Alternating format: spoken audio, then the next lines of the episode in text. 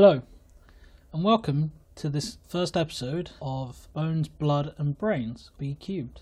My name is Alistair Short, and my aim with this, hopefully interesting and long series, is to chart the history of biomedical science as a role and as a science, and to spread the word of this oft forgotten branch of the medical world. I can hear some of you ask, why? Well, firstly, you're stealing a phrase from the stand up mathematician Matt Parker.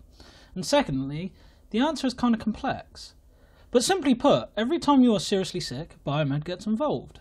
Every test, every experiment, every assay is run, analysed, and reported by a biomedical scientist. In this way, 70% of all diagnoses are found within the four walls of the NHS laboratory.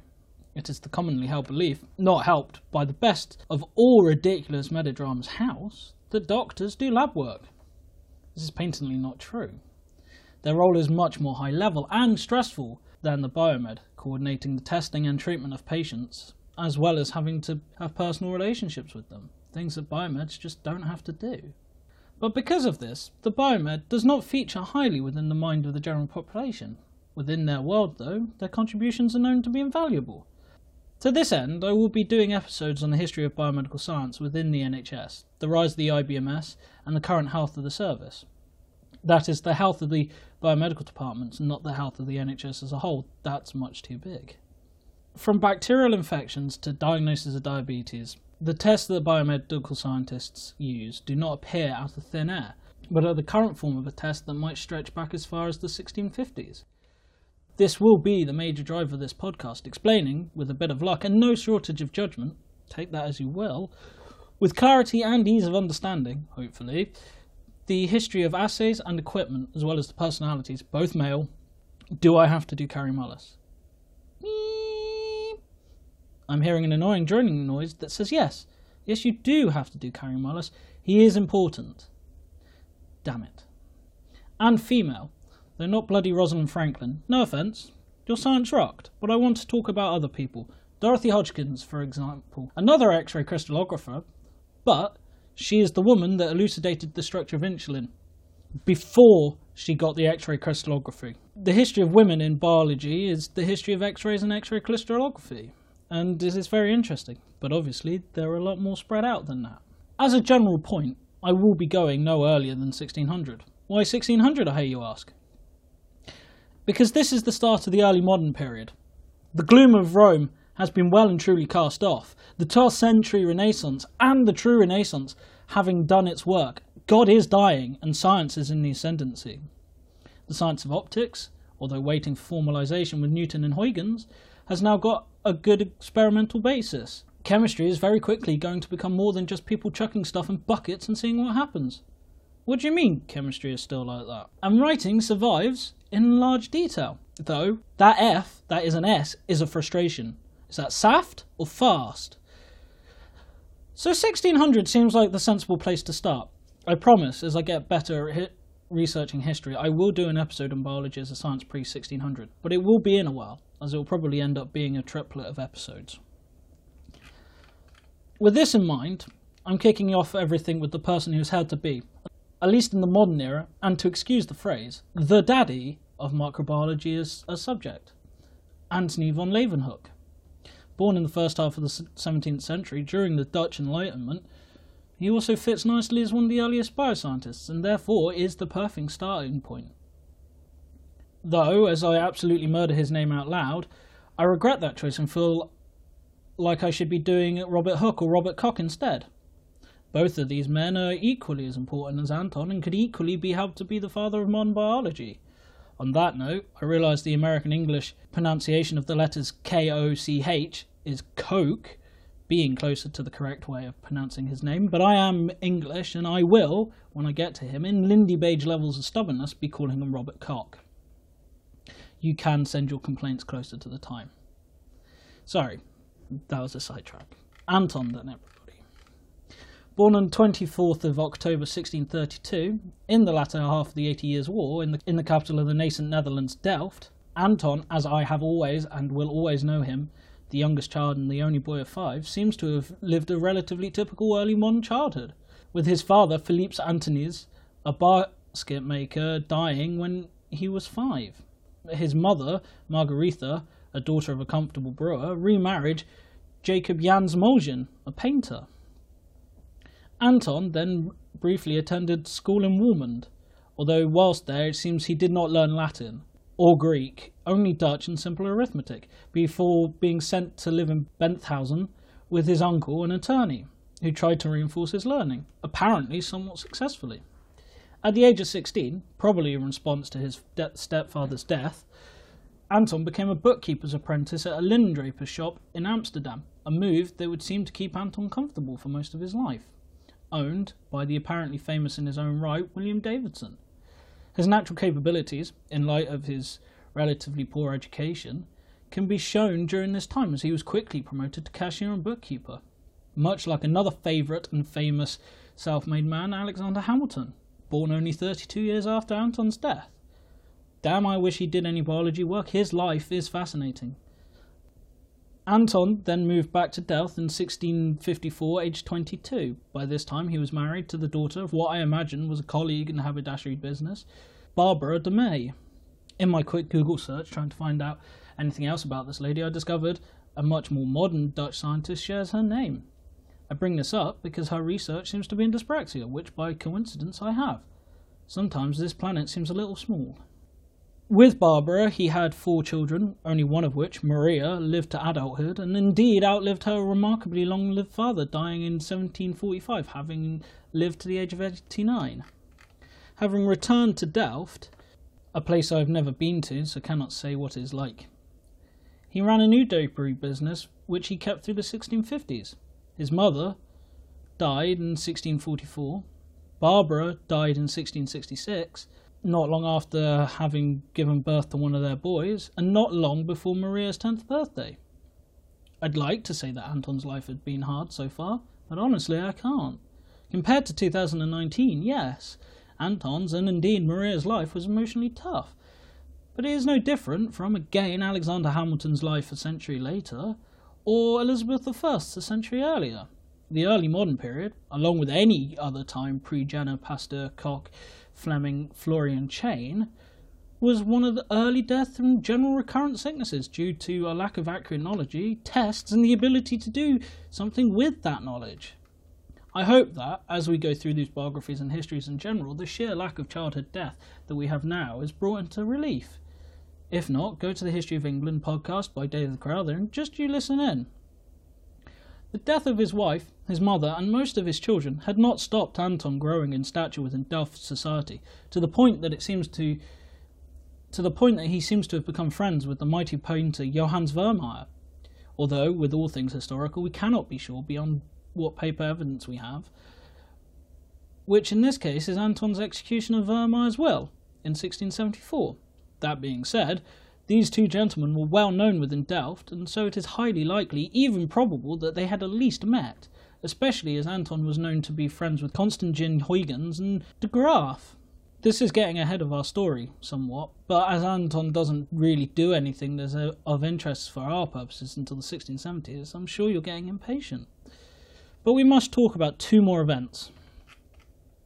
In 1660, he was made the Chamberlain for the Assembly of the Sheriffs in Delft, a job that Clifford Dobell, right in 1923, was certain was only a sinecure, a job that requires very little effort but pays fairly well. And finally, in 1671, Anton remarried to a lady called Cornelia Swalmius, of whose influence it's much debated.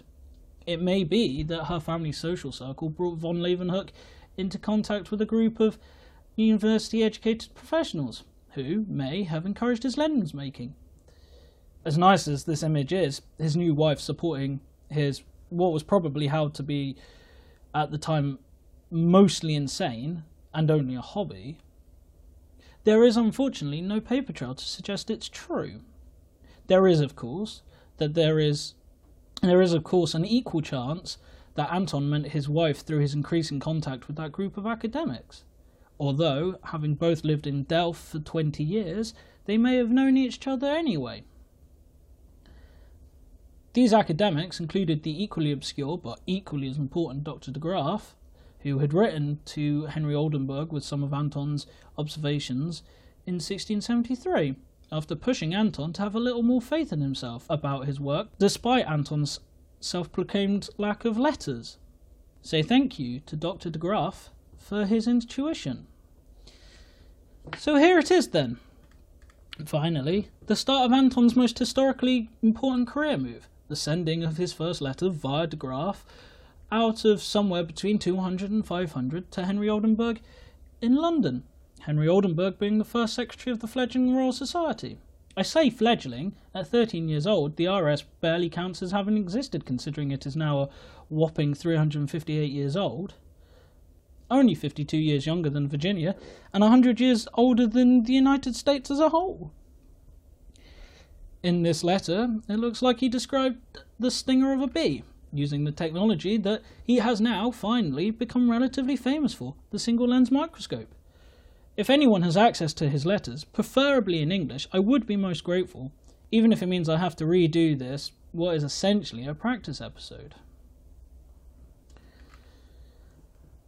Apart from my desperate pleading, this is the heart of what I want to talk about his work on microscopy. Until relatively recently, 1981 to be exact, it wasn't known how he made his lens, and it was assumed that his best lens is only magnified to 200 times. A modern compound microscope does 10,000, and even then, bacteria can be hard to spot, even with stains. On that note, yes, I will be doing Dr. Gram and Gram staining. Somewhere on my PC, I have his original paper, but I'm pretty sure it's on that most wonderful of databases, PubMed. Is there a version of PubMed but for history? Let me know, please. Finding out about Anton's personal life has been like pulling teeth. I understand the concept, but I can't do it. Anyway, in 1981, intact samples of Anton's were discovered by Brian J. Ford in the archives of the Royal Society. And he showed with microscopes of Anton's that the lenses had a resolution of 1 micrometer. This is, as I keep saying, frankly astonishing. It means that he could well have used the microscope to see flagellum, the proteinous tail found in many bacteria that they use for movement, a fact that was mostly dismissed until that point. As to how he made these microscopes, I will talk about that later. With his lens, Anton discovered apparently pretty much everything. So here we go for my first list. Well, I say my first list, that would be a lie. This list is lifted directly from the 1923 paper published in Parasitology by Dr. Clifford Dobell, who we spoke about a minute ago. There is no space to describe all von Leeuwenhoek's multifarious microscopic activities. I should like to tell of his demonstration of the capillary circulation and of his comparative studies of the blood corpuscles in many different animals, of his studies of the histology of all animals and plants, and more particularly his pioneer observations on the spermatozoa, so admirable, but still so persistently misunderstood of his observations on the life histories and the anatomy of insects, especially the louse, the flea, and the ant, and his discovery of parthenogenesis in the aphid, of his discovery of Hydra and its reproduction by budding, of his discovery of the viviparous reproduction of the vinegar eel, of his discovery of the rotifers and their remarkable power of surviving desiccation, of his contribution to animal and vegetable embryology, to crystallography and the microscopic study of chemical compounds, but it is impossible to discuss these and many of his other discoveries here, even if I were competent to do so, and I must confine my attention to von Leeuwenhoek's work on protozoology and bacteriology. Here, too, even the bare list of all of his achievements would be amazing. Quite frankly, I could have just recorded that paper and have done with it. Clifford has an enthusiasm for Anton that literally seeps off the page and has been a wonderful companion on this little journey. Indeed, Clifford wrote a biography of Anton that was published in 1932, having taught himself Anton's particular Dutch so that he could translate his letters better than Oldenburg and Robert Hooke did. So, what of Anton's cellular and microbiological discoveries? His so called animalcula. Well, in 1676, merely two years after his first communique, a word that is infinitely easier to say than to spell, unusual so far in this episode, to Henry Oldenburg, he sent a letter called Observation communicated to the publisher by Mr. Anthony von Leeuwenhoek in a Dutch letter of the 9th of October 1676, here Englished. Concerning little animals by him observed in rain, well, and sea and snow water, also as also in water wherein pepper had lain infused. This was published in the Philosophical Transactions of the Royal Society, London in this groundbreaking paper, not so much for Anton himself, but for the Royal Society as a whole. He laid out his observations of creatures found within samples taken from rain, the sea, and a well in his house in Delft. This paper is an excellent example of his work, if not an excellent example of his writing. As Nick Lane, who is a secret god amongst science communicators, showed in his full transbiography of Anton in 2015, it is written much more like a diary, or, in my opinion, a florid lab book, than an actual paper. In this case, Nick, and Clifford before him, pushed the thought that it is because he was expecting heavy editorializing from Henry Oldenburg. He received some, but still much superfluous detail is kept, including his trip to the seaside to recover his samples. July 27, 1676. I went to the seaside at Scheveningen. The wind was coming from the sea with a very warm sunshine, and viewing some of the sea water very attentively, I discovered diving living animals therein. I gave to a man that went into the sea to wash himself a new glass bottle, bought on purpose for that end, entreating him that being on the sea he would first wash it well twice or thrice, and then fill it full of the sea water which, desire of mine having been complied with, I tied the bottle close with a clean bladder. That being said, I agree with Nick. How does an early pioneer of microbiology record his findings? How does he know what is important? Ultimately, he doesn't. The letter goes on to describe the fact that snow water, a source of pretty clean water in the 17th century, that had pepper ground into it, grew these animalcula, but not without the pepper. This is a staggering discovery, one that shows that spontaneous generation is not likely, which is just astonishing, as it took 200 years and the great Louis Pasteur to prove it. In his care to avoid contamination and his subsequent estimation of rates of growth, Anton shows an early disbelief of spontaneous generation. It's most impressive. And in fact, Anton refused to believe in spontaneous de- generation throughout the rest of his life. As you can imagine, these times were not without their troubles for Anton. The Royal Society did not fully believe him, despite his good standing at the time, and they had to send a handful of effectively reviewers to see his experiments up close. This worked, and they published this 1676 paper in 1677. By 1680, he was inducted into the Royal Society, not as a foreign member, but as a full fellow. This alone speaks volumes about the man, though it is of some interest that he's given this position after Christopher Wren, the architect involved with the rebuilding of London after the 1666 fire, creating many of the churches built in that Baroque style of the 1680s, as well as that grand old lady, St. Paul's, became the president of the Royal Society. He was also, coincidentally, born and died the same year as Anton, having lived to 90. And he is also one of the few men that didn't Robert fall out with Robert Hooke. Unfortunately, by this time, Henry Oldenburg had died, passing away in September 1677, not long after that letter was published. In the 1680s, he made comments on Graaf's work on ovarian follicles, on the macrostructure of mu- muscles, including the actin myosin bound and found within muscles, although obviously he had no idea what caused it.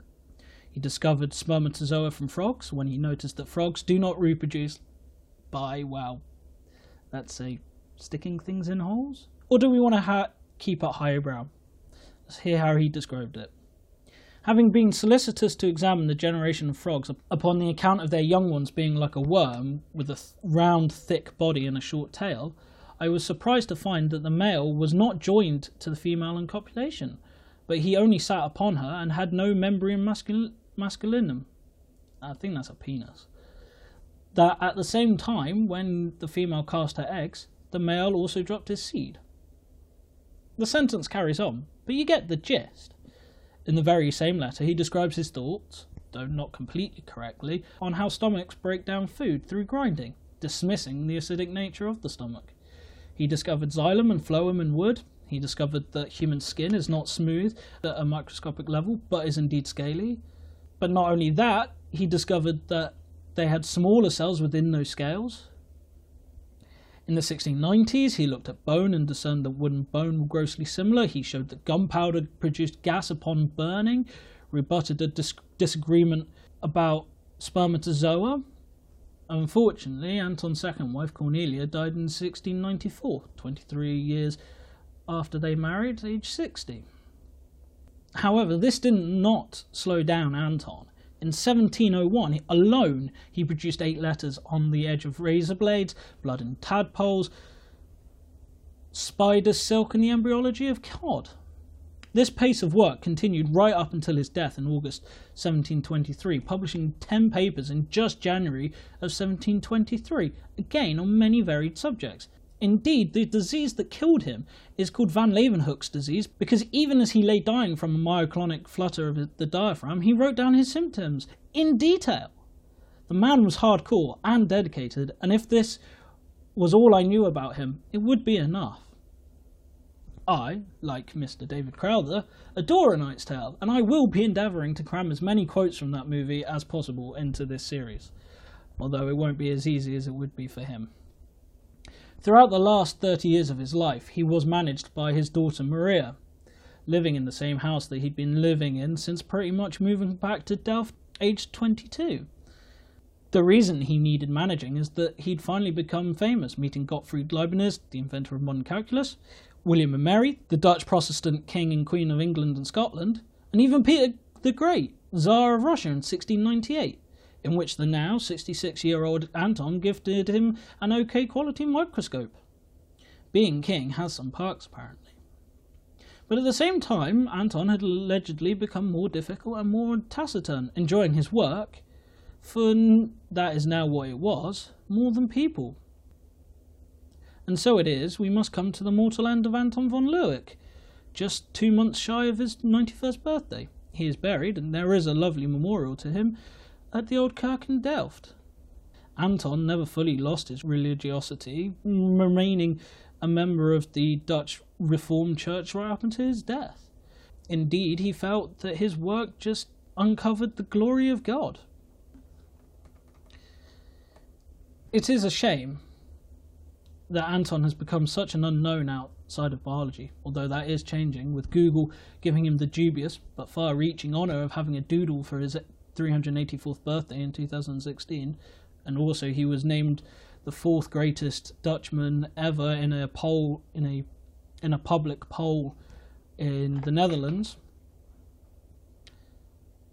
He is the poster child for directed curiosity outweighing formalized training. The amateurs can have a big impact on professional thought.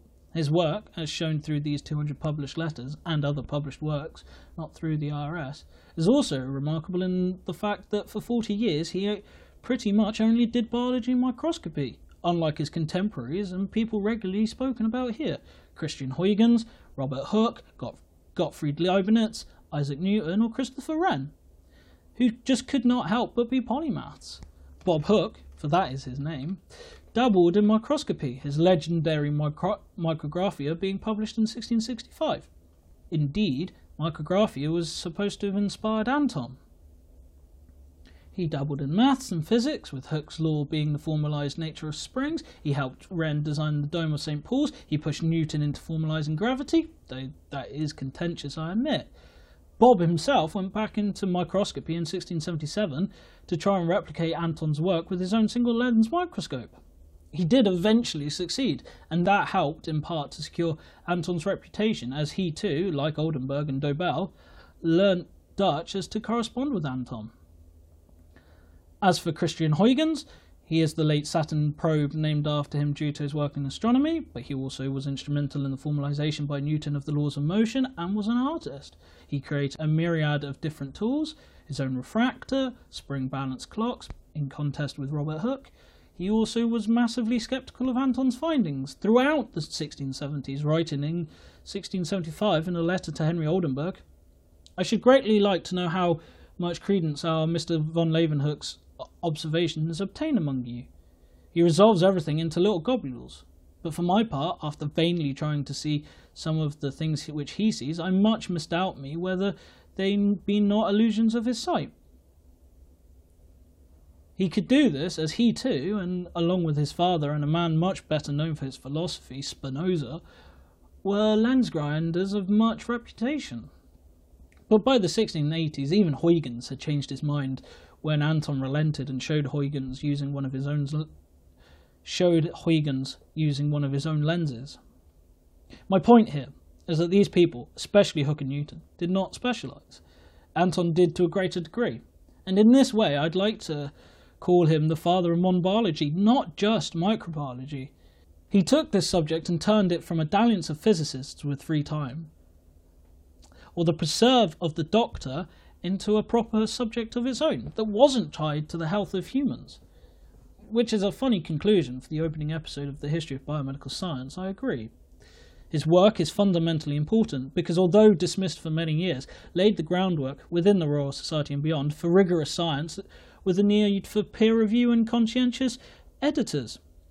Something, in the light of scandals like Wakefield and GMOs, we seem to have forgotten. So, the final question then, to close out his life, is why? Why did Anton's name and work lay forgotten until the late 1800s, 150 years or so after his death? It seems that he was the victim of that dreaded concept that has always been with us fake news. As the 18th century dragged on, the British became far more important on the global stage than did the Dutch. And although Bob Hooke's reputation lay in tatters because of his own pride and ego, and of course Newton being the worst, his words held more power than Anton's. Specifically, Bob Frank Bob frequently bemoaned his inability to use single lens microscopes because they tired him out too fast. The salient point here is that Bob bemoaned his inability not to use. The salient point here is that Bob bemoaned his inability, not the uselessness of the scopes themselves, which he in fact praised. If an object placed very near be looked at through it, it will be both magnified and make some objects more distinct, than any of the other great microscopes. But because these, though exceedingly easily made, are yet very troublesome to be used because of their smallness and the nearness of the object, therefore, to prevent both of these and yet have only two refractions, I provided me a tube of brass, aka a compound microscope. This is not helped by the fact that Anton himself was notoriously secretive about the, his methods of creating the lenses, a consummate businessman, suggesting that they were much more laborious than they probably were. This stopped people being trained in making single lens microscopes, leading to the ascendancy of the compound microscope, whose chromatic aberrations and general difficulty in creating two lenses consistent and clear meant that the scientists following up did not believe the reports in Philtrans simply because they did not have good enough microscopes echoing Huygens' problem, problem in the 1670s. Although, this being said, single lens microscopes were used by both Robert Brown when he spotted Brownian motion, and the man who is probably the most famous biologist of them all, Darwin, on his trip on the Beagle, both in the latter half of the 19th century. Finally, as promised, here is a brief explanation of how his lenses work. As we have spoken about his work, to various degrees of depth, but we have only spoken obliquely about his lenses, so here we go. The current thought is that Anton built lenses in three general styles melted glass bead from solid rod, ground glass from square block, and melted glass bead from a cylinder. The first bead is made by taking glass, melting it in the middle, and pulling it out into a very fine thread, while spinning it in heat to cause a bead at the end, form very small spheres, and that invert the image. This is how Bob Hooke made his lenses. The ground glass ones are made by mounting a cube of glass onto a dowel rod and using water as a lubricant, grinding the cube with a concave into a concave metal mold using grits of increasing grade. This is how the Huygens family and Spinoza made their lenses, Indeed, Spinoza was supposedly so good at making molds that Constantine Huygens made a run of lenses from Spinoza's molds 10 years after his death that were as good as the originals made with that mold. The final way, the melted cylinder, is the one that Anton jealously guarded and Bob was envious of. To do this, it has been suggested that a glass pipe was melted in half to form a tail, into which air was blown, forming a glass bubble, a, which is also a perfect sphere. With all of these types, they are mounted between two metal plates, sometimes of a copper alloy, sometimes silver, which Anton apparently smelted himself. That what has on one side a metal pin attached to some screw threads that allows for up and down movement, a screw thread that pushes against the metal plate allowing for focusing, and a screw thread that allows for side to for allows for side to side movement, aka all three moves in the 3D world. To this pin is attached a sample. To use this, the object side is held up to a light source and is examined. It is that fact that Bob found injurious to the eyes. As to resolve it, you need to hold the metal plate right up against your eyeball, basically. To see these in action, go onto YouTube and type it, uh, type in Anton von Leeuwenhoek microscopes, and many different videos will be found. In what has to be the greatest tragedy of them all, the Royal Society had their collection of 27 original Van Leeuwenhoek microscopes borrowed, read stolen, by a fellow by the name of Everard Home in the eight, late 18th century, nine, early 19th. And no one knows quite where they ended up. And on that note, I'd like to finish with one last quote by Anton, written to Leibniz in 1716, only seven years before his death.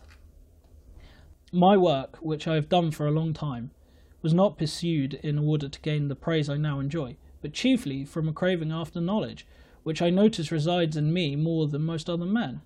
And the, ver- the therewithal, whenever I found out anything remarkable, I thought it my duty to put my discovery on paper, so that all ingenious people might be informed thereof. I hope you have enjoyed this very first episode of Blood, Bones and Brains. This is probably not the format I will end up using. It's very heavy on personal information, which, as we get closer to the modern era, will be more and more difficult to attain, ironically. But I will probably do this for the previously mentioned deceased big boys Koch, Pasteur, Fleming, Florey, that sort of thing.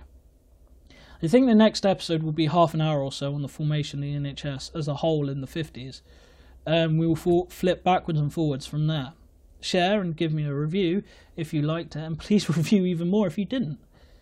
I'm still finding tone. Until next time, thank you for listening. Cue theme tune that was written and performed by Kyle David Smith.